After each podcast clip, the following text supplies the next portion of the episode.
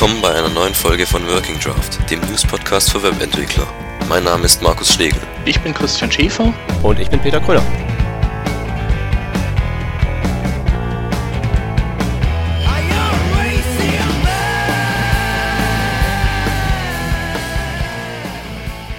Willkommen zur fünften Ausgabe von Working Draft. Heute wieder in Standardbesetzung mit Markus Schlegel. Hi. Und dem Peter Kröner, der gerade schlecht angebunden ist. Moin, macht aber nichts. Genau. Ähm, ja, äh, der Markus hat sich äh, Mitte letzter Woche äh, weit aus dem Fenster gelehnt und schon prophezeit, dass wir viel, viel, viel mehr News zusammenkriegen werden als bei der letzten Folge. Ähm, allerdings war das so eine Woche, die, die sich stark anließ, um dann auch stark nachzulassen. Ja, Ähm, aber so ein paar Sachen haben wir. Und ähm, eine Sache, die jetzt nicht, äh, die uns nicht so ganz betrifft, weil wir nicht so ähm, nicht so Apple-Fanboys sind, aber äh, die trotzdem sehr interessant ist, ist das Release von dem neuen iOS 4.2. Und da sind ja ein paar neue Sachen dabei. Und da frage ich mal den Markus als ähm, Font-Experten, was er so dazu sagt. Ähm, ja, also Fonts äh, ist nur ein Teil davon, was irgendwie so neu ist. Ähm, ja, generell 4.2 irgendwie, also ich habe ja auch kein iPhone und kein iPad, aber es ist auf jeden Fall auf beiden Geräten, also iPhone und iPad. Und ja, an mir ist halt so in Twitter und so vorbeigescrollt und im Feedreader, was da so alles neu kam. Das, die ersten Sachen waren dann ähm, mit, mit, ja, mit Schriften eben, dass jetzt ähm, TrueType ähm, unter, direkt unterstützt wird, also mit Fontface. Und das war irgendwie davor nicht so. Davor gab es nur diese SVG, dieses komische SVG-Format, also Vektorgrafiken irgendwie. äh, Sind ja eigentlich, ei- also, eigentlich sind ja alle Schriften irgendwie Vektorgrafiken, aber da gehört halt auch noch viel mehr dazu mit, mit Hinting und das ganze, den ganzen Kram, so alles, Kerning und so Zeug. Hat Und halt ja. semantisch dann auch keine Bedeutung, ne? Sozusagen. Also weil es ja wirklich nur Grafiken waren, Achso, also, ja, äh, ja, Die, die halt wie Buchstaben aussahen. ja. Also jetzt auf je- auf jeden Fall ist es dann mal benutzbar, heißt es, mit TrueType. Also wirklich cool wäre es halt gewesen, wenn da dieses äh, WoW gleich noch WoW-Format ähm, unterstützt wäre, das dann wieder OpenType beinhaltet. Aber das ist irgendwie, hm, das ist irgendwie noch nicht so unterstützt. Warum weiß man nicht. Also Ja, Ich wahrscheinlich bin- ich bin- ähm, äh, folgt das einfach ähm, Apples Linie, das momentan irgendwie generell nicht zu unterstützen, ne? dieses WoW, ja, das stimmt, das ist im Desktop Safari auch nicht unterstützt. Ja, Mhm. Ja ich weiß, ich kann, kann da auch nur mutmaßen, was das, woran das liegt, aber das lasse ich jetzt am besten gleich mal. Sonst kriege ich da nachher Haue von den von den äh, Apple-Fanboys. Ja, auf jeden Fall. Ja, also auf jeden Fall ist eben TrueType jetzt unterstützt. Also man kann direkt Schriften, die TrueType im TrueType-Format sind, einbinden und äh, aber WoW noch nicht. Also Vorteil ist eben mit dem TrueType schon mal, dass die Dateien kleiner sind und ähm, ja besser aussehen, Mhm. Meistens zumindest. Ja. Und ja, man kann jetzt wahrscheinlich dann damit schon arbeiten. Ich, ich ähm, Also der Gerrit hat es ja getestet, ne? Der Ja, Gerrit von genau, äh, und genau. der war ja ganz, äh, war ja schon angetan. Ja, also was jetzt halt noch, ich glaube, TypeKit ähm, hat angekündigt, dass sie es unterstützen wollen demnächst, Mhm. aber ist noch nicht. Und ja, von den anderen äh, von Services da hört man ja eh nicht so viel. Also wenn dann mal TypeKit es unterstützt, dann ist es dann funktioniert das ja quasi von alleine und dann ist es auf jeden Fall, muss man sich nicht, nicht viel drum kümmern. Läuft's, ja, läuft gerade gut rein eigentlich. Ähm, Die, die, die, äh, die, die liefern, also die liefern immer noch das äh, SVG wahrscheinlich momentan, oder? Oder, oder ja, ja, haben die überhaupt noch, keinen ich Support? glaub, ähm, doch, SVG, glaube ich. Also ich bin mir da überhaupt nicht sicher, aber Ja. so wie sich der Blogposter anhörte, haben die jetzt noch SVG Okay. äh, Unterstützung. Mhm. Ähm, ja, was gibt's noch? Also noch ein großes Ding ist, dass das Accelerometer und das Gyroskop unterstützt wird. Ähm, also da gibt's äh, dieses äh, Device Orientation API, API heißt das, glaube ich, vom B3C und das wird, glaube ich, voll äh, und komplett unterstützt. Ich habe es nicht, wie gesagt, ich habe ja kein iPhone, konnte es nicht ausprobieren. Aber da hat so ein Typ hat mal so eine kurze Demo programmiert mit so einem, mit so einem Ball, der irgendwie, den man da so hin und her äh, fahren lassen kann. Eben mit, äh, so wie wenn es mit Schwerkraft irgendwie betrieben wäre, das ganze Teil. Und äh, ja, der hat gemeint, das ist voll unterstützt. diese Spezifikation und kann man benutzen. Ja. Jetzt. Ich weiß gar nicht, wie das unter Android ist. Ich habe da jetzt gerade heute mal den ähm, Rotja Trappe, so ein Android, Android gefragt, wie das so genau sich alles äh, gibt, aber der macht eben native Programmierung und dann konnte er mir auch nicht sagen, ob das jetzt im, im WebKit äh, schon, unter, schon unters, unterstützt ist. Mhm. Aber, Aber ich glaube, ja. ich glaube, das müsste mit 2.2 schon funktionieren. Da lasse ich mich jetzt am besten nicht drauf festnageln. Ja. Aber ich habe es, glaube ich, gehört. Ich habe ja auch nur 2.1 und da funktioniert das auf jeden Fall noch nicht. Ja. Ich weiß nicht, wie das so äh, mit der neueren Version aussieht. Ähm, genau, neu ist aber auch ähm, ein HTML5 äh, API ähm, und zwar WebSockets. Ja, genau, das ist ein großes Ding. Ich weiß nicht, willst du da mal einsteigen, richtig? Ich, ob wir es überhaupt erklären müssen, ist die Frage. Also, wir richten uns ja hier an den, an den schon fortgeschrittenen Nerd. Aber Ja, also wenn, dann müssen wir unseren Mr. HTML5 fragen. Erklären können wir es auf jeden Fall mal ganz kurz. ja, Und gucken wir am besten mal, welches Problem das eigentlich löst. Also, wenn man jetzt so, mal angenommen, wir wollten jetzt Daten übermitteln mit so ganz herkömmlichen Ajax-Requests, dann haben wir immer diese Abfolge ähm, Anfrage, Antwort, Ende. Ja? Also die Verbindung wird jedes Mal wieder geschlossen, nachdem da ein Paket Informationen rübergereicht wurde. Das ist ja für und so man hat ein- theoretisch auch keine, ja, Bitte. keine Referenz auf den vorherigen Request, theoretisch. Ähm, ja, also man, man kann da Sachen tricksen mit, ähm, mit ähm, Ja, klar, aber, in, indem aber man ist Request eigentlich, sozusagen einfach hängen lässt. Aber WebSockets erlaubt es halt wirklich, ähm, eine stehende Verbindung aufzumachen zwischen zwei Punkten. Also zwischen einem Server und einem Client zum Beispiel. Die ist dann auf und dann kann in beide Richtungen, sowohl vom Client zum Server als auch vom Client, ähm, vom Server zum Client, jederzeit ein Datenpaket geschickt werden und die Verbindung bleibt halt offen. Was halt für so Sachen ist, wo eben Performance wichtig ist, also Echtzeitanwendungen, Chats oder sowas, da ist das schon nicht ganz verkehrt für. Also es ist halt ein, ein anderes Netzwerkprotokoll eben fürs Web. Ein zusätzliches.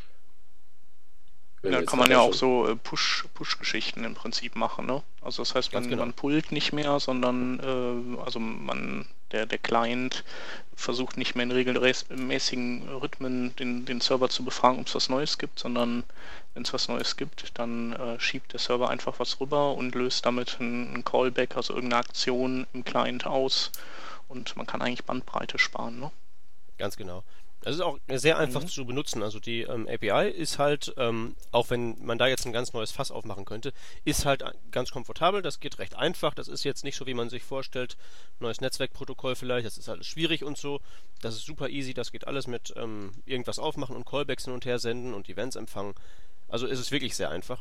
Die spannende Frage ist halt nur, ähm, wo das jetzt hingeht, weil die Spezifikationen sind aktiv in der Entwicklung, also zumindest von der Schnittstelle. Das ganze Ding besteht aus einer Schnittstelle, das wird vom W3C entwickelt, und ähm, eben dem ganzen Protokoll, was an anderen Orten entwickelt wird.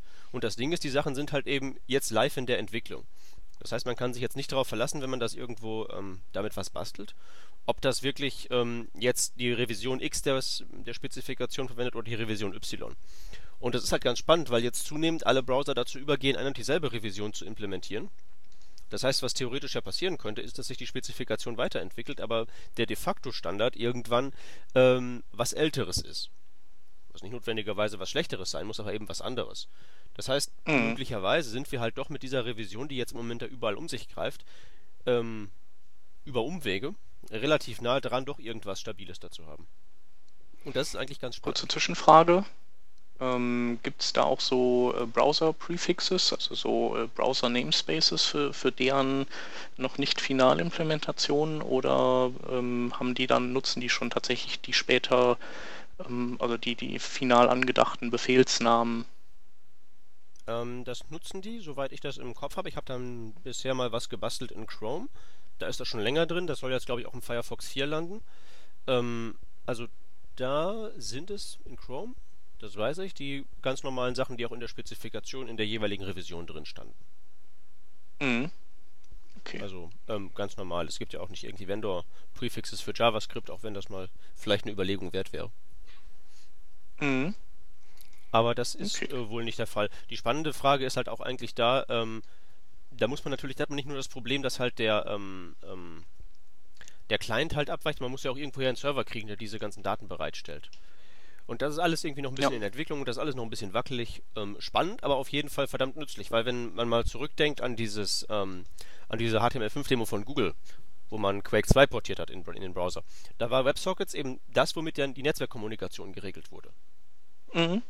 Ja, die entsprechende Netzwerkperformance ist halt da. Das ist eben so ein Anwendungsfall, Spiele zum Beispiel. Also das ist wirklich nützlich und das kommt. Es ist halt nur interessant zu sehen, in welcher Revision es denn kommt. Ja, also du meinst ja auch, also klar, auf dem Server ist irgendwie noch sch äh, schlecht die Situation mit der Implementierung oder ähm. Doch, es, es, es, gibt schon, es gibt schon eine ganze Reihe von Implementierungen. Das Problem ist halt jetzt auch im, in so einem frühen Stadium ist es halt ziemlich schwer, wenn man jetzt ernsthaft plant, irgendwas zu basteln. Dann hat man so die, die Wahl zwischen verschiedenen ähm, Bibliotheken, ganz, ganz viele verschiedene. Man weiß halt nicht, welche von denen geht jetzt irgendwann mal ähm, wie die meisten Bibliotheken, irgendwann mal ein und welche wird halt sich weiterentwickeln. Also die Entscheidung ist halt sehr schwer zu treffen. Mhm. Deswegen, also wahrscheinlich ist ja sowieso niemand, der einigermaßen bei Verstand ist, dabei, damit was ernsthaft, eine ernsthafte Anwendung zu bauen.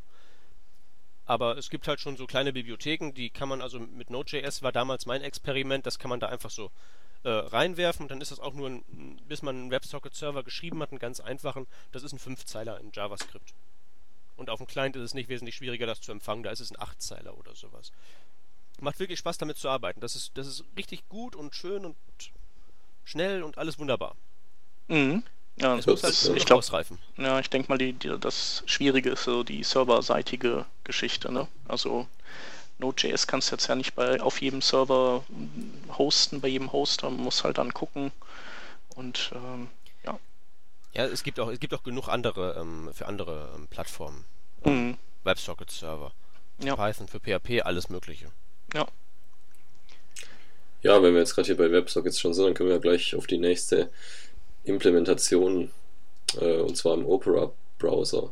Genau, ich wollte noch äh, hinzufügen, dass ich mal nachgeguckt habe und äh, Android 2.2 führt auch eben diese, diese Beschleunigungs-API ein. Also die haben diesen okay diese Acceleration API schon drin. Ähm, steht da auch irgendwie was bei von der Abtastrate, weil die ist bei ähm, hier bei iOS ziemlich hoch, also Abtastrate, das heißt, wie oft, wie oft ich einen Wert krieg pro Sekunde. Mm, steht da nee, das habe ich hier noch nicht gefunden. Also der ist beim iOS 50 Hertz und äh, ja, also ich weiß es nicht, hört sich auf jeden Fall ziemlich hoch an, aber kann ja, auch sein, dass der das ist auf jeden Fall schon ordentlich. Mhm. Das hängt wahrscheinlich äh, auch vom ähm, Gerät ab. Ja. ja, wahrscheinlich. Nee, haben die jetzt hier, hm, finde ich zumindest auf die Schnelle nicht. Ja, ich, also ich kann mir nicht groß irgendwie da Unterschiede vorstellen in der, Größen, in der Größenordnung, ob es jetzt 50 Hertz oder 100 Hertz sind. Aber wenn es dann irgendwie arg viel drunter ist, wahrscheinlich merkt man das dann eben schon, mhm. wenn jetzt so ein Ball irgendwie sich bewegt und der bewegt sich immer so eine Viertelsekunde, nachdem ich mein Gerät gedreht habe. Ja. Ist auch irgendwie blöd. Ja. Aber hoffen wir mal, dass es ähnlich in, sich in ähnlichen Bereich, Bereichen abspielt. Ja, wahrscheinlich schon. Ja, aber wieder zurück zu WebSockets. Hier, ähm, Opera 11 wurde, ich glaube, am 23. dann mal angekündigt hier von, von, mhm, ja, als von dem kleinsten. Beta kam das raus, oder? Ja, ja, Beta. Ähm, genau, wann der Finale rauskommt, äh, weiß keiner, oder? Nö. Ja. ist auch egal. Was nicht drin ist, ist äh, die, äh, das Multicolumn CSS3 Modul, leider. Ähm, aber die WebSockets sind jetzt drin. Die fehlten irgendwie noch.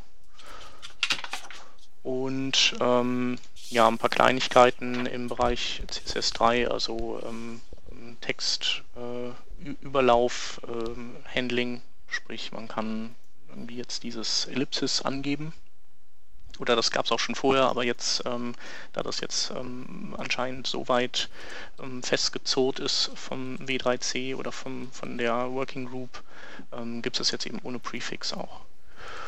Und ja, JavaScript Engine ist wieder ein bisschen schneller geworden und ich denke, so die Haupt, die Neuerungen, die, die findet man im Interface. Also die haben, ähm, die haben jetzt nochmal die ähm, das, das die Tab-Verwaltung umgebaut und ein sogenanntes Tab-Stacking drin und äh, man kann sich dann so, so Tab-Stapel irgendwie äh, zusammenbauen. Du hast es mal angeguckt, Markus, ne?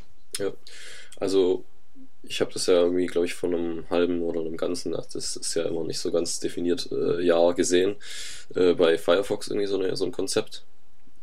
Da, ich glaube, Firefox 4, ich weiß nicht, ob der das schon, ob der das jetzt hat. Auf jeden Fall war das halt mal so ein Konzept mit so, dass ich meine, also meine Tab-Liste habe und die kann ich dann in so eine andere Ansicht bringen und dann habe ich da in, in, in, auf so einer 2D-Oberfläche quasi kann ich die ineinander in so Container verschieben. Und so ähnlich ist es jetzt hier bei dem Opera 11 auch. Da kann ich äh, ja meine Tabs auf andere Tabs draufschieben und dann wird es zu so einem zu so einem Tab-Stack eben. Wenn ich dann dann wieder irgendwie äh, wenn ich dann wieder den einzelnen Tab ansteuern will, dann kann ich da irgendwie den ausklappen oder kann drüber hovern und dann, also wenn ich Glück habe, dann äh, zeigt er mir die alle drei an. Das hat bei mir irgendwie nicht so verlässlich funktioniert. Mhm. Grundsätzlich die Ansicht ist dann irgendwie wie bei, also aus Erzählungen weiß ich das natürlich nur, wie bei Windows 7 äh, mhm. unten in dieser Task-Leiste. Oder ja. was das heißt. Ähm, da werden ja auch irgendwie Fenster zusammengefasst und wenn ich dann drüber habe, dann kann ich die einzelnen Fenster wieder einzeln mhm. auswählen. Mhm. Ja. Und so ähnlich ist es hier auch geregelt. Ähm, Problem ist eben, dass es irgendwie, äh, also für meinen Geschmack UI-mäßig nicht wirklich ersichtlich ist, dass es jetzt ein Tab-Stack ist und das andere ein normaler Tab, sondern also bei, bei Stack, da denke ich eben, ja, wie äh, an so einen Stapel und dann hätte ich jetzt gedacht, als ich das zuerst gehört habe, dass es eben so, so, so, ja, dass ich die Pfaff-Icons da irgendwie hintereinander sehe und alles, aber das ist irgendwie hier nicht so der Fall. Da sehe ich mhm. nur so eine, so, also es ist stark abstrahiert, man sieht nicht auf einen Blick, dass es wirklich so ein Stack ist. Das ja. ist ein bisschen ein Problem. Aber grundsätzlich begrüße ich natürlich die, die, die, dieses Feature. Aber Weil, bringt das denn mehr Übersicht? Also ich bin da immer so ein bisschen zwiegespalten. Also, also ich weiß nicht, ob also ich das ich, so richtig geil finden soll. Also ich finde es eigentlich, wenn es jetzt UI-mäßig noch gut wird, dann finde ich es eigentlich richtig geil, weil nämlich ähm, zum Beispiel gerade eben im, im, im Vorlauf zu dem Podcast hier habe ich die ganzen, habe ich noch einen Haufen Tab, äh, Tabs offen gehabt. Und wenn ich hier während der Sendung da noch zwischendrin rumklick, äh, durchklicken muss und erstmal die richtigen Tabs finde, finden muss, dann, dann ist es blöd, dann will ich lieber irgendwie alle geschlossen haben, also die ich nicht brauche gerade zu dem Zeitpunkt. Aber irgendwie will ich die ja danach trotzdem wieder aufmachen, also wenn der mhm. Podcast hier zu Ende ist. Okay, das heißt, du willst so einen Podcast-Stack dann zusammen Genau, da würde ich dann am liebsten zwei Stacks haben. Einer alle, alles, was ich gerade nicht brauche und einer, was ich brauche. Und dann kann ich den einen zumachen und später dann wieder aufmachen, wenn ich ihn wieder brauche. Ja. Ähm, oder, okay, oder das stimmt schon. Und du siehst ja auch dann, du siehst, du siehst halt auch kleine Previews von den Seiten wahrscheinlich auch, ne? Ja. ja. ja. Ähm, also, also wenn es das Feature für Chrome hier geben würde, dann würde ich das auf jeden Fall benutzen, aber also nur wegen diesem Feature jetzt den Opera zu benutzen, ist jetzt ja. Äh, das würde ich, glaube ich, nicht machen. Äh, ich finde es, glaube ich, bei dem Firefox, so wie das da mit dem Konzept war, da würde ich es jetzt, glaube ich, besser finden, weil da konnte man richtig äh, eine andere Ansicht, quasi eine parallele, einfach so ein, wie so ein Dashboard aufmachen und dann hat ja. man alles übersichtlich gesehen. Das ist jetzt hier irgendwie noch nicht so gut bei Opera.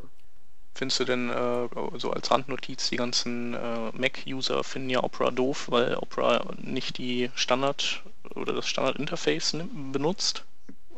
Ist das jetzt, findest du das auch so schlimm? also, also ich muss jetzt mal, ich muss sagen, ich bin ja noch nicht so lange hier auf dem Mac. Davor war ich ja Linux-Mensch. Und da hat mich das eher genervt. Vor allem wahrscheinlich, weil ich da schon meine Oberfläche so äh, komplett eingerichtet habe, wie ich es wollte. Und dann hat Opera da auf einmal alles anders gemacht. Und jetzt hier auf dem Mac, ich, da fällt mir das gar nicht so auf, dass es irgendwie anders ist. Okay. Also das da, da macht ist, glaube ich, in Linux auch besser geworden. Weiß ich gar nicht. Ich habe es dann auf jeden Fall nicht mehr benutzt wegen, ja. Also aktiv weiß das ich auch nicht, weil, weil ich, ich gucke mittlerweile auch Opera, wenn ich im Seiten teste, Opera teste ich dann auch mal gleich unter Windows, weil sonst, ähm, also Linux und Opera ist ein bisschen viel Randgruppe auf einmal. Ähm, ich habe das jetzt gerade mal testweise mhm. aufgemacht. Also man kann den so konfigurieren, dass er einigermaßen aussieht wie, ähm, wie ein normales Programm. Ne? Wenn dann die Tableiste und Adresszeile kommt, dann fängt es halt an, eigenständig auszusehen, aber es ist, glaube ich, nicht mehr so dramatisch, wie es schon mal war. Ich entsinne mich an dunkle Zeiten. Ja, also eigenständig aussehen ist ja eigentlich gar nicht so das Problem in Opera. Es sah halt nur immer hässlich aus, fand ich. Weil hier der Chrome sieht auch eigen, eigenständig aus. Mhm. Ähm, die Tabs sind nicht, sind nicht nativ, sind alle selber gebastelt. Aber das ist eigentlich kein Problem, weil es sich trotzdem gut einfügt. Ja. Das ist so zur UI-Geschichte immer noch. Ja. Ähm, ja, was gibt es denn noch so auf der Liste zu Opera zu sagen? Ja, ähm, also zum 11er. haben wir, oder? Achso, ja, So, die, ja. die haben, glaube ich, ja, die haben die ähm, irgendwie die Art und Weise, wie man Extensions äh, äh, reinklöppelt, irgendwie auch modifiziert. Ähm, und da kann man dann auch noch ein paar andere Sachen, also ein paar Features nutzen, die man jetzt, also für diese Extensions, die man sonst nicht nutzen kann. Ne? Peter, irgendeine API hast du da rausgefunden, kann man nutzen, die man aber nicht allgemein im Browser nutzen kann. Ja, DOM Storage, glaube ich, war das. Ja, genau, stimmt. Ähm, Ja, und äh, davon vom 11 abgesehen wäre wär noch die andere Opera-Neuigkeit, dass sie den mobilen Opera, also den, den äh, größeren der zwei mobilen Operas, äh, jetzt auch in einer neuen Version rausgebracht haben. Ähm, die 10.1er und die ist insofern ein kleiner Meilenstein, als dass die ähm, dass die jetzt erst den Sprung von einem klassischen JavaScript-Interpreter zu einem Just-in-Time-Compiler vollzieht und man gerade auf seinen, auf den lahmen mobilen Geräten jetzt ähm, deutlich mehr Schub bekommt. Ähm, ansonsten hält sich's einigermaßen in Grenzen mit den Neuerungen. Ähm, oder? Ja, was haben wir? Wir haben Geolocation, Ja. API haben wir da noch drin. Ja, Geolocation ist halt wichtig, weil ähm, ja, auf einem mobilen Gerät braucht man das halt. Ja, kann das zumindest nicht schaden, ja. Ja, also man braucht es auf jeden Fall eher als auf einem Desktop-Browser. Auf jeden Fall, ja. Ja, da Ja. weiß ich meistens, wo ich bin. Und werden Ja. die jetzt alle Opera-Nutzer? Nö. Äh, natürlich, klar. Zum Seitentesten werde ich auf jeden Fall Opera nutzen. Ja, zum Seitentesten ist klar. Aber was fehlt, was, was fehlt dem Ding, dass man selbst damit mal anfängt, das zu benutzen? Habe ich mich letztens auch gefragt. Eigentlich ist er relativ äh, un äh, doof, so im Groben und Ganzen. Ja, also gibt's ja dieses, äh, so einen, so einen Bildwitz mit, äh, wie die Browser irgendwie, wenn sie Stühle wären, aussehen würden. Und da ist ja Opera dieser Sessel, der da komplett alles mit hoch und runter fahren und äh, elektronischer Steuerung hier und da und also meine E-Mails kann ich noch lesen mit dem Stuhl. und ja, so Ja. fühlt sich's eben auch an. Also da ist ziemlich viel. Also wenn man sich drauf einlässt, ich war mal irgendwie, ich glaube zu Opera 8 oder so war das, habe ich das, habe ich den mal länger benutzt äh, und fand es eigentlich auch ziemlich gut. Also wenn man sich auf das alles einlässt, dann kann man den schon benutzen wahrscheinlich. Weiß nicht, wie das jetzt mittlerweile wie- wieder ist, aber ja, ich glaube, der ist insgesamt schon, schon cool, aber ähm, das ist, denke ich, immer eine Frage von äh, Zufall oder nicht, ob man jetzt irgendwie mal auf den gestoßen ist und ähm, also ich kenne schon so ein paar Leute, die den, die den benutzen und die dann auch irgendwie, die sich an den klammern und den gut finden. Und der ist ja auch gut, aber irgendwie, weiß ich nicht, für Webentwickler ist der halt äh, nicht so interessant, sag ich jetzt mal. Einfach äh, weil alle Browser, die nicht Firefox sind, die müssen eben schon einiges auffahren, um bei Webentwicklern zum Standardbrowser zu werden. Und ähm, ja, ansonsten empfehle ich persönlich immer gern den Chrome, weil der schnell ist, weil der, ähm, weil der sich automatisch aktualisiert. Das heißt also, wenn ich jetzt irgendwelche Noobs habe, das gibt's übrigens bei Opera jetzt irgendwie auch, ja, habe ich gelesen. Das ist, das äh, ist auf jeden Fall besser als bei Firefox, finde ich.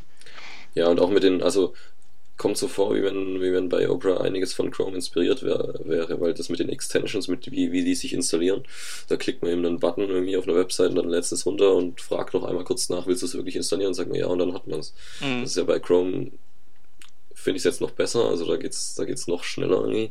Aber so grundsätzlich das gleiche Prinzip. Bei Firefox ist, glaube ich, ja immer noch so, dass ich dann den ganzen Browser neu starten muss. Naja, So das liegt ja daran, dass die das alles hier mit Xul und so äh, Ja, ähm, ja. haben, aber das soll sich jetzt ja mit, äh, mit Jetpack ändern. Das ist ja noch nur eine Erweiterung.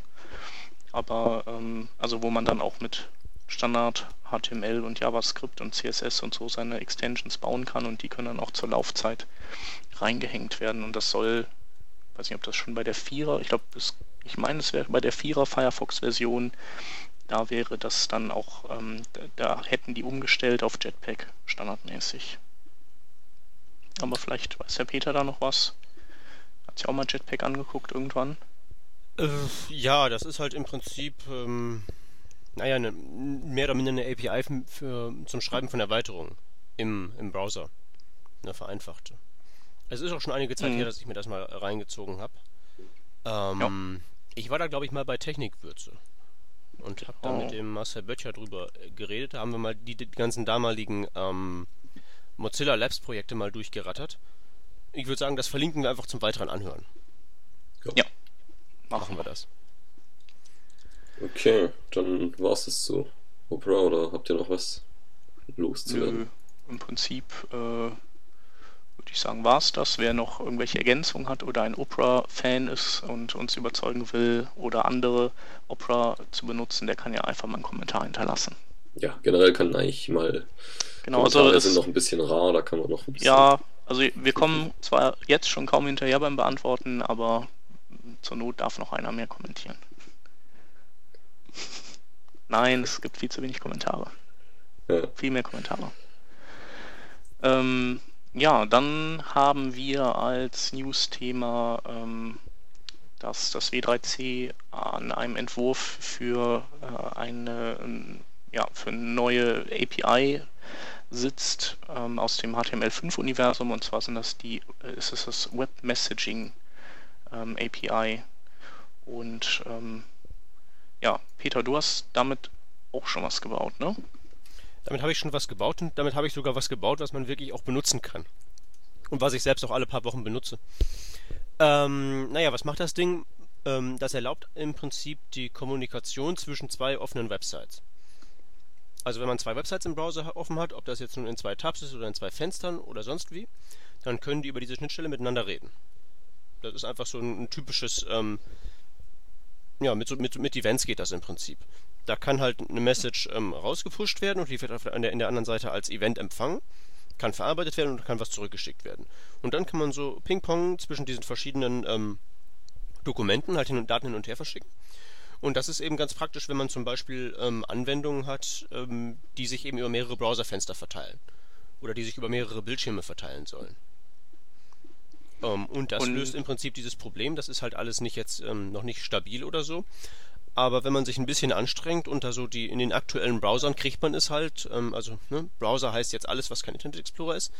Da kriegt man das alles wunderbar zum Funktionieren und das äh, läuft wie geschmiert, ist auch sehr simpel.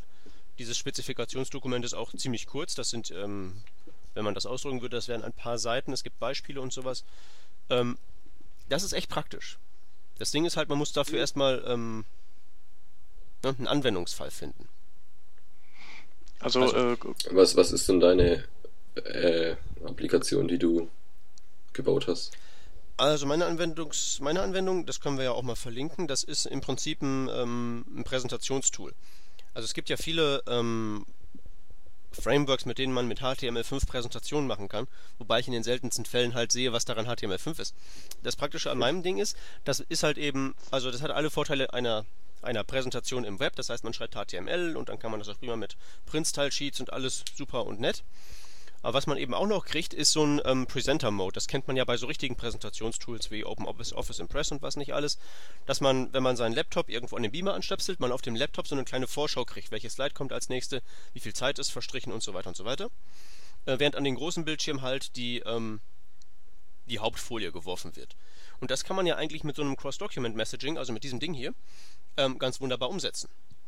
Man hat die Präsentation als Hauptfenster und öffnet ein zweites Fenster und lässt dann einfach diese beiden ähm, Websites miteinander äh, kommunizieren, schiebt das eine Fenster auf seinen, auf seinen Laptop, schiebt das andere auf den Beamer und bam, hat man sozusagen die Vorteile aus beiden Welten. Von den richtigen Präsentationstools und von ähm, aus der HTML-Welt. Also das hört sich sehr cool an, ja. Das äh, ist es schon öffentlich und so. Das? Ähm, also ich, ich schiebe die Veröffentlichung, also veröffentlicht ist es auf jeden Fall, weil es steht bei mir im GitHub drin und da kann jeder ran. Ähm, es ist halt nicht öffentlich, weil ich habe bisher noch keinen guten Namen gefunden und ich habe schon seit Wochen twittere ich halt immer mal wieder, ob denn jemand mal einen Namensvorschlag dafür hätte, weil solange ich keinen coolen Namen habe, kommt mir das nicht ins Blog. So einfach ist das. Ja.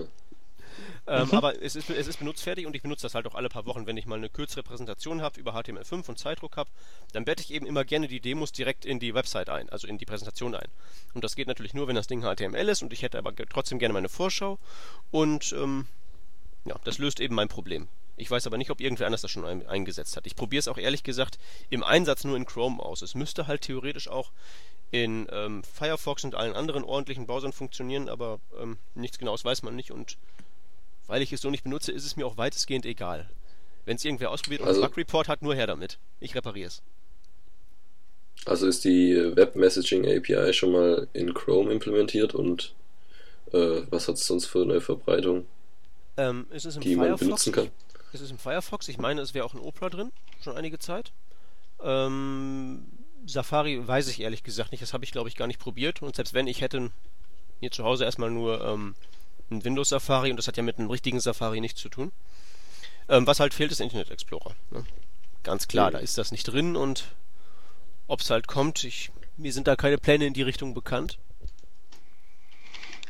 Ja, Funktioniert das deswegen bin ich auch dafür, dass man aufhört, verschiedene- Internet Explorer als Browser zu bezeichnen. Das ist einfach unfair.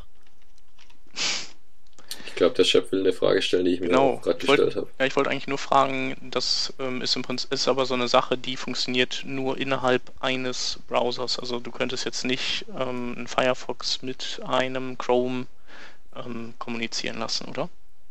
Äh, nee, das wird ähm, nicht funktionieren. Da müsste man dann halt irgendwie einen Umweg nehmen, soweit ich weiß. Ist es- ja, klar. Also was man, ist wie, es wie das jetzt Ganze noch? so wirklich Ja. funktioniert, ähm, also die ganze Kommunikation läuft eben zwischen, ähm, also Fenstern in Anführungszeichen. Äh, wenn man jetzt auf irgendeinen, äh, auf irgendeinen, mal angenommen, man klickt irgendwas an, dann kann man ja mit Window Open ein neues Fenster machen. Ja? Und was man Mhm. eben vom JavaScript zurückkriegt, aus der Seite, die dieses neue Fenster öffnet, ist eben eine Referenz auf das Window-Objekt des neu geöffneten Dings. Und an dieses Window-Objekt schickt man dann eben mit diesem äh, Webmessaging die Nachrichten. Slide Mhm. vor, Slide zurück, was auch immer. Und ähm, so geht das eben hin und her. Das geöffnete Window hat natürlich auch eine Referenz auf das Window, das es selbst geöffnet hat, also wo es herkommt. Und kann dann sozusagen darüber nach Hause telefonieren. Das heißt, ähm, ich weiß jetzt gerade nicht, ich glaube nicht, dass das geht, dass man zwischen zwei Fenstern verschiedener Browser eine Verbindung herstellen kann. Weil ohne Zugriff Also auf das auf- Window-Objekt geht's nicht. Okay, also man muss immer erst quasi ein eigen, ein eigenes Fenster öffnen, damit man die Referenz dann hat. Aber das ist ja Okay. eigentlich ähm, ne, nur vernünftig. Ja, klar. Ähm, irgendwas war mir jetzt gerade noch.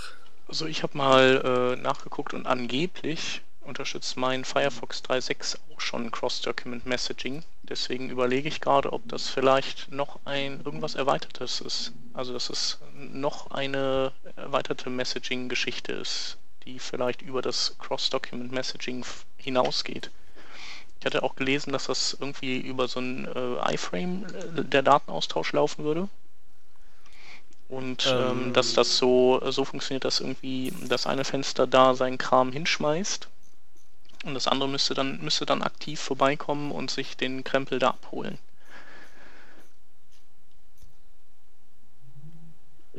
Entspricht das Ah. dem, was du bisher kanntest? Äh, da weiß ich nichts von. Also ich weiß, dass es reibungslos in Firefox 3.6 funktioniert. Das Cross-Document Messaging, das normale Punkt. Ja. Hm, okay. Ja, ich naja, meine, ich wir meine, lassen ich das meine, mal auf uns zukommen, aber generell ist es ja. Wer benutzt ernsthaft äl- ältere Browser oder Internet Explorer, um HTML-Präsentationen zu machen? Das, das, das passiert einfach nicht. Äh, äh, Ist völlig egal, ob, ob, das unterstützt Nur, wird oder nur nicht. Verrückte. Nur Verrückte. Ich glaube, das kommt einfach ähm, und vor. das. Ja, also dieses Ding hier, was wir jetzt verlinken, oder was jetzt der Anlass war, darüber zu reden, war jetzt nur, ähm, dass eben irgendwie der Entwurf äh, jetzt quasi ein Working Draft. Was ist das jetzt? Sozusagen, ja. Die haben ja, unsere also- Seite geklaut, habe ich gesehen. Ja, stimmt, das sieht auch irgendwie komplett äh, ähnlich aus wie bei uns. Schweine. Also das ist jetzt, glaube ich, also das, was, was, was, ich, was jetzt sein kann, ich, ich, ich weiß jetzt wirklich nicht, woher die Newsmeldung jetzt kam, weil das steht schon länger in den Spezifikationen von der ähm, WordWG drin, also in den in Anführungszeichen ursprünglichen Anführungszeichen HTML5, noch mehr Anführungszeichen Spezifikationen, da steht schon länger drin. Also ich habe auch damit schon gebastelt. aber also es hier- ist auf jeden Halbes Jahr Fall. her. Also das ist schon länger ähm, benutzbar. Es kann sich Ja, halt halt nur, weil es eben ein Working Draft ist, jederzeit wieder ändern. Die Frage ist halt, ob es passiert. Naja. Hm, okay. Es ist auch, es ist auch wirklich ein komplexes Teil. Also da muss man jetzt nicht großartige Änderungen haben, dass man jetzt Angst haben, dass man damit was baut und dann ändern die was und dann geht plötzlich nichts mehr. Das ist wirklich einfach. Kann ich nur empfehlen. Und vor allen Dingen ähm, diese Prinzipien, ähm, wie so verschiedene, ähm, ich sage jetzt mal, Dinger miteinander kommunizieren. Eben über solche Post-Message dieses und empfangen sie Nachrichten auf diesem oder jenem Event. Ähm, das gibt es in vielen HTML5-Anwendungen. Also beispielsweise Webworkers. Ähm, das ist eine, ähm, eine, eine Schnittstelle, mit der kann man sozusagen Skripts, die lange laufen und die normalerweise den Browser blockieren würden, auslagern, sodass die eben laufen, aber nicht den Browser blockieren. Ähm, und da funktioniert die Kommunikation ganz genauso wie hier. Da kriegt man ähm, irgendeinen Kontext, das heißt dieses, dieses Worker-Objekt, wo dann dieses Skript ausgeführt wird, und kann dann mit Post-Message, mit so einer Methode da Daten reinschicken und mit einem Event empfängt man die. Also sich das reinzuziehen, ist ähm, wirklich gut, weil selbst wenn jetzt aus irgendwelchen Gründen dieses Webmessaging hier wieder eingestampft werden sollte, Webworkers werden nicht eingestampft. Und was da nicht alles noch dran hängt. Das ist wirklich eine, ähm, eine nützliche Sache. Und das Ding ist halt, mhm. man muss jetzt halt nur wirklich auch den Gedankensprung machen und irgendwelche Applikationen, Web-Applikationen bauen, die eben auch mehrere Bildschirme brauchen. Es ist ja auch irgendwo eine Möglichkeit, die man da neu kriegt. Das ging ja vorher nicht so ohne weiteres. Mhm. Ja, und letztendlich muss man natürlich auch äh, nicht so viele Verrenkungen machen, wenn man, wenn man aus irgendeinem Grund wirklich möchte, dass, dass irgendwie Seiten, von, die von verschiedenen Domains kommen, äh, irgendwie Daten austauschen können. Das gibt es ja auch manchmal, dass man das tatsächlich möchte und damit kann man eben diese äh, Same Origin ähm, Geschichte überwinden. Äh, die kann aber man kontrolliert. Aber es ist, die, die Frage ist, ob man das halt wirklich äh, ja, will. Also natürlich geht die, die, die, die Sache kann natürlich auch riskant sein. Ne? Wenn da halt jetzt dieses, ähm, dieses ähm, Webmessaging so programmiert ist, dass das jetzt, wie es zum Beispiel im Moment bei meinem Präsentationstool ist, weil das ja nur für den Offline-Einsatz in Anführungszeichen halt gedacht ist, ähm, wenn man da jetzt nicht diese, da gibt es die Möglichkeit halt Sachen äh, eben auf bestimmte Domain-Bereiche zu beschränken. Und wenn man das nicht tut, dann broadcastet man im Prinzip jede Kommunikation über sämtliche Tabs. Und das wäre natürlich relativ einfach abzufangen und wenn das irgendwelche kritischen Daten sein sollten, die jetzt darüber hinausgehen, dass jetzt irgendwer sagt Slide vor oder Slide zurück oder so, ähm, das ist natürlich sicherheitstechnisch nicht ohne. Ja, wobei, äh, wenn das, äh, wenn das das ist, ähm, was ich meinte, dass, dass man halt irgendwo so ein Lager hat und da Sachen abgelagert werden, aktiv und auch bewusst abgeholt werden müssen, damit die überhaupt zum Tragen kommen, dann, dann kannst du ja kein Cross-Site-Scripting betreiben. Weil wenn die Zielseite eben nicht entsprechend hingeht und sich die Daten holt, dann, dann sind die halt zumindest bei diesem Web-Messaging-Ding, bei dem Draft, ähm, dann, äh, dann kann ja nichts passieren eigentlich. Ich wollte übrigens sagen, ich habe die WhatWG ähm, Seite aus Versehen aufgemacht und ähm, habe jetzt den Firefox ähm, gleich über die 1 GB Grenze rübergeschossen. Das hätte ich mal nicht machen sollen. Aber jetzt ist er zumindest ist, ist, sie, ist er nicht mehr voll ausgelastet. Ja. Ähm, ja, seid ihr fertig mit Webmessaging? Ich schon. Peter auch. Ich auch. also ich, ich kann ich kann ja, ich kann nur halt wirklich sagen, damit kann man sich wirklich schon befassen, weil das wirklich nützlich ist. Das ist einfach.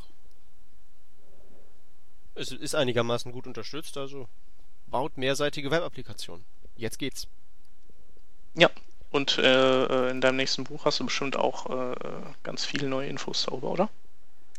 In der zweiten Auflage, meine ich. Äh, also es kommt, wenn du jetzt darauf äh, hinaus wolltest, es kommt demnächst eine neue Auflage, aber ich weiß nicht, ob ich das da reinnehme, weil das ist. Es ist, es ist wirklich trivial. Okay. Man braucht, man, man, man muss irgendwie fünf, fünf Methoden muss man kennen und man muss wissen, wie man mit Windows Open ein neues Fenster aufmacht. Da brauche ich, glaube ich, kein Kapitel. Gut, aber Databack hätte da ein eigenes Buch draus produziert. ja, ich, ich, bin ja zum Glück nicht bei Databacker unter Vertrag. Äh, ja. Okay. Ja, dann haben wir noch ein spaßigeres Thema. Also klar, Webmessaging ist sowieso auch spaßig, aber so spontan mal äh, ein Video, das man sich anschauen kann, gibt's von äh, ja so vier Kerls, zumindest sieht es aus, wie wenn es jetzt hier mal nur vier wären, die so äh, dieses Windows oder was ist das überhaupt? Nee, Sony, glaube ich. Sony Kinect. Ähm, nee, Microsoft, so Microsoft. Microsoft. Genau, das okay, ist ja, ja, diese Kamera für, also sozusagen deren Reaktion auf das Wii von Nintendo jetzt für die ja, Xbox. Genau. Ja, von Sony war nochmal was anderes. Das war das mit diesen komischen Kugeln da und diesen. Ja, das war äh, PlayStation Move, heißt das. Ja, genau. Äh, auf jeden Fall gibt's da dieses Kinect-Teil, das ähm, komplette Körperbewegungen äh, erkennt und umsetzen kann dann. Ähm, also so als, als Hardware-Gerät, das irgendwie hauptsächlich wahrscheinlich für Spiele dann zum Einsatz kommen soll. Haben jetzt mal so ein paar Kerls äh, mit JavaScript und äh, beziehungsweise ja, so eine Implementation, dass man das im, im Browser auch ansprechen kann, äh, gebastelt. Und nennt sich De Depth.js, also Tiefe.js. Oder nee, ohne Punkt. Auch egal. Auf jeden Fall, ja, so als äh, Ausblick auf was alles noch irgendwie mal möglich ist, weil es ja irgendwie äh, den Film Minority Report kennt man vielleicht, da gibt es diesen Typ, der der bei der Polizei da mit seinen Gesten alles, alle Fenster vor und zurück schiebt und hier mal sucht und da mal äh, irgendwas schließt. Und sieht auf jeden Fall futuristisch aus und wenn man sowas dann bald mal mit, äh, ja, also mit Websites ansteuern kann. Was haltet ihr davon? Naja, im Moment ähm, ist es ja ähm. bloß mehr so ein Proof of Concept und ähm, eine Chrome Extension, also noch relativ limitiert. Aber ähm, die WattWG bastelt ja bereits an dem Device-Element, mit dem man im Prinzip ganz normale USB-Geräte ähm, in der Website verwenden kann und dann damit lustige Sachen machen kann. Ich denke schon, dass das irgendwann mal, ähm, dass solche Eingabegeräte verwendet werden können, auch ernsthaft. Das im Moment ist ja mehr so eine Spielerei. Aber das kann kommen. Ja klar, also, also Spielerei halt eben auch Spielerei auch im Sinne von wird benutzt für Spiele. Also jetzt mit diesem mit diesem Minority Report äh, Konzept, da denke ich eigentlich eher, dass es nicht kommen wird, dass man mit dass man vor seinem Computer steht und da irgendwelche Gesten ausführt, um Fenster vor und zurück zu verschieben. Da fällt einem wahrscheinlich dann nach einer Stunde spätestens der Armer. Aber eben ja, das Kinect an sich ist ja für Spiele gedacht, für native Windows-Spiele dann eben. Ähm, aber wenn das jetzt mit JavaScript ist, gibt wahrscheinlich dann dem dem, dem hier, wie heißt der? Polarity, was wir letztes Mal, den wir letztes Mal in der Sendung hatten. Ähm, da kann man bestimmt auch gute Spiele damit machen. Ja, es hat ja irgendwie so ein, so ein Trupp jetzt, so ein äh, Open Source äh, Treiber sozusagen für, ich glaube, ob das für Windows war, ich glaube, rausgebracht, ähm, wo man dann eben dieses Ding ansteuern kann. Und da gibt es dann auch äh, Leute, die schon äh, irgendwie so ähm, sozusagen 3D-Räume erzeugen mit den, ähm, mit den Farbinformationen von dem Teil und, und dieser Tiefenkamera. Also das Coole an dem Ding ist, dass es halt so eine, so eine Tiefenkamera hat und die liefert ein Bild zurück, das, das im Prinzip wie so eine Schwarz-Weiß ähm, mit, mit Zwischenstufenbild ist, also so wie eine Alpha-Map. Und ähm, aber sozusagen das, was weiß ist, ist eben ganz weit vorne und das, was schwarz ist, ist ganz weit hinten im Raum. Und äh, dadurch haben die dann direkt auch noch ähm, sozusagen Tiefinformationen und können dann einen, einen 3D-Raum ähm, erzeugen. Das ist schon, schon witzig. Ja, also da gibt es dann das Video noch mit äh, irgendwas mit einem halben Menschen. Das ist da die Überschrift, das können wir auch noch verlinken. Da hat eben so ein Typ das mal so gebaut, dass, dass er dann quasi um sich selbst im Bildschirm dann äh, rumfahren kann und ja, da die Tiefenkamera eben nur die eine Hälfte quasi, die sie wirklich sieht, sieht, äh, ist dann halt in, hinter ihm, ja, sieht man nur von ihm nur die Hälfte, aber eben die Hälfte dann in 3D. Ja. Ja.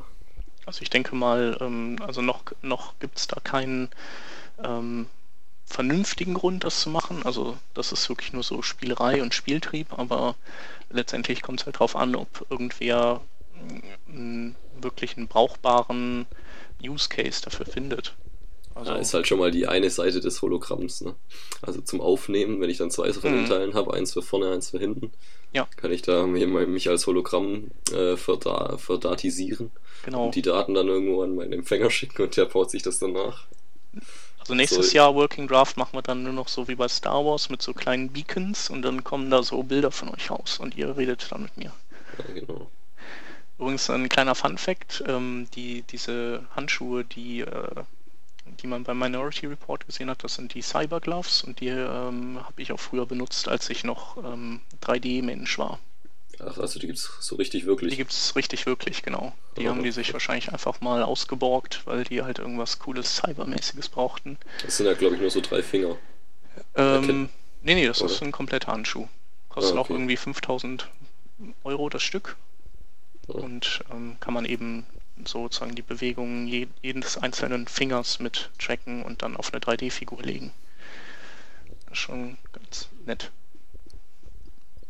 Ja, aber das Kinect ist auch nett, vor allem weil man es irgendwie auch billig bekommt, im Gegensatz Ja, zu den Handschuhen. ähm, was, was kosten sowas dann mal irgendwie? Also, wenn man sich Mm. das mal in Deutschland gibt es das überhaupt schon? Oder gibt es das überhaupt schon? Doch, doch, gibt's auf jeden Fall. In Äh, die ganzen, ja, du kriegst halt die. Xboxen jetzt äh, im Paket mit, mit diesen ähm, Kameras. Ich weiß nicht, was die Ja. einzeln kosten. Ich meine, ich hätte von einem Materialwert von 100 Euro gelesen. Ähm, ob die auch für 100 Euro verkauft werden, das Ja, weiß ich nicht. Nee, ich guck mal gerade.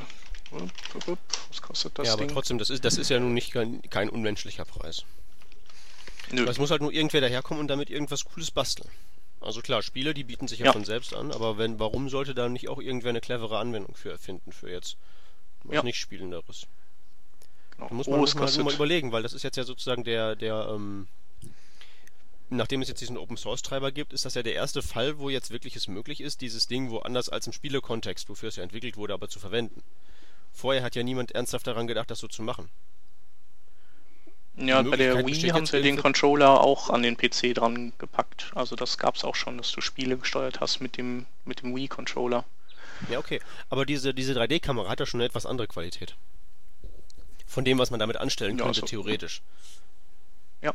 auf Ne, die Frage Fall. ist halt, was, was lässt man sich damit einfallen? Und das Gute ist halt, es kommt halt eben in absehbarer Zeit auch in unsere Browser rein. Jetzt im Moment halt nur durch solche, ähm, durch solche Tricksereien, durch solche Chrome-Plugins. Aber wenn die Leute bei, ähm, beim, bei der WordWG und wer sonst so da alles mitschreibt, ihren Willen haben, dann eben dauert es nicht lange, bis das fest eingebaut ist. Und dann kann man so richtig loslegen damit. Vielleicht hilft das ja Leuten, die, also ich meine, man sagt ja auch, dass, dass die Wii super ankommt bei so älteren Leuten und so ähm, Leuten, die sonst eher Berührungsängste mit Computern und, und Konsolen und all sowas haben. Vielleicht ähm, baut das ja auch noch Hürden ab bei, bei den Leuten, die, die halt nach wie vor noch keinen Rechner haben oder so. Vielleicht, weiß man nicht. Die Chancen Hm. sind da. Und kostet nur 180 Euro, habe ich gesehen. Ah, okay.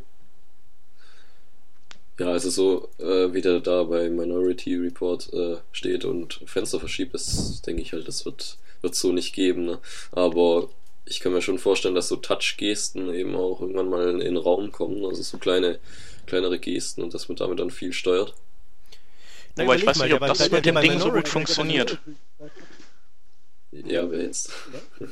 Ja, bei Minor Minority Report, hat, Ja. drei. bei Minority Report hatte der ja auch einen ganz speziellen Use Case. Der musste ja mehrere Bildschirme auf einmal in allerhöchster Geschwindigkeit managen. Das mit der Maus Ja, aber das vor so einem ja- kleinen Computerbildschirm, warum nicht?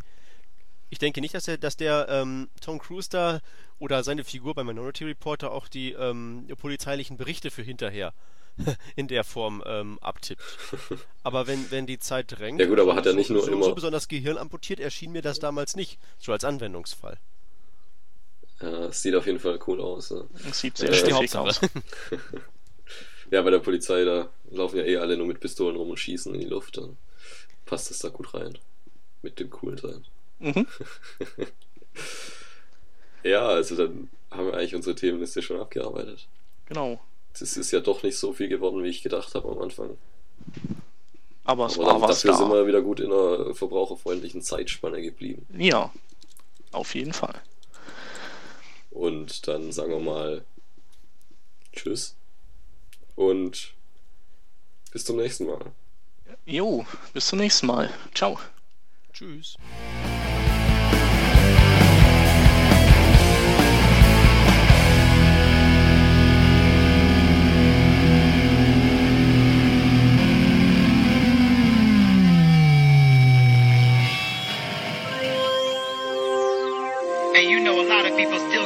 This internet thing all twisted. So in case you missed it, well I'm glad you made it. Come on in, get educated.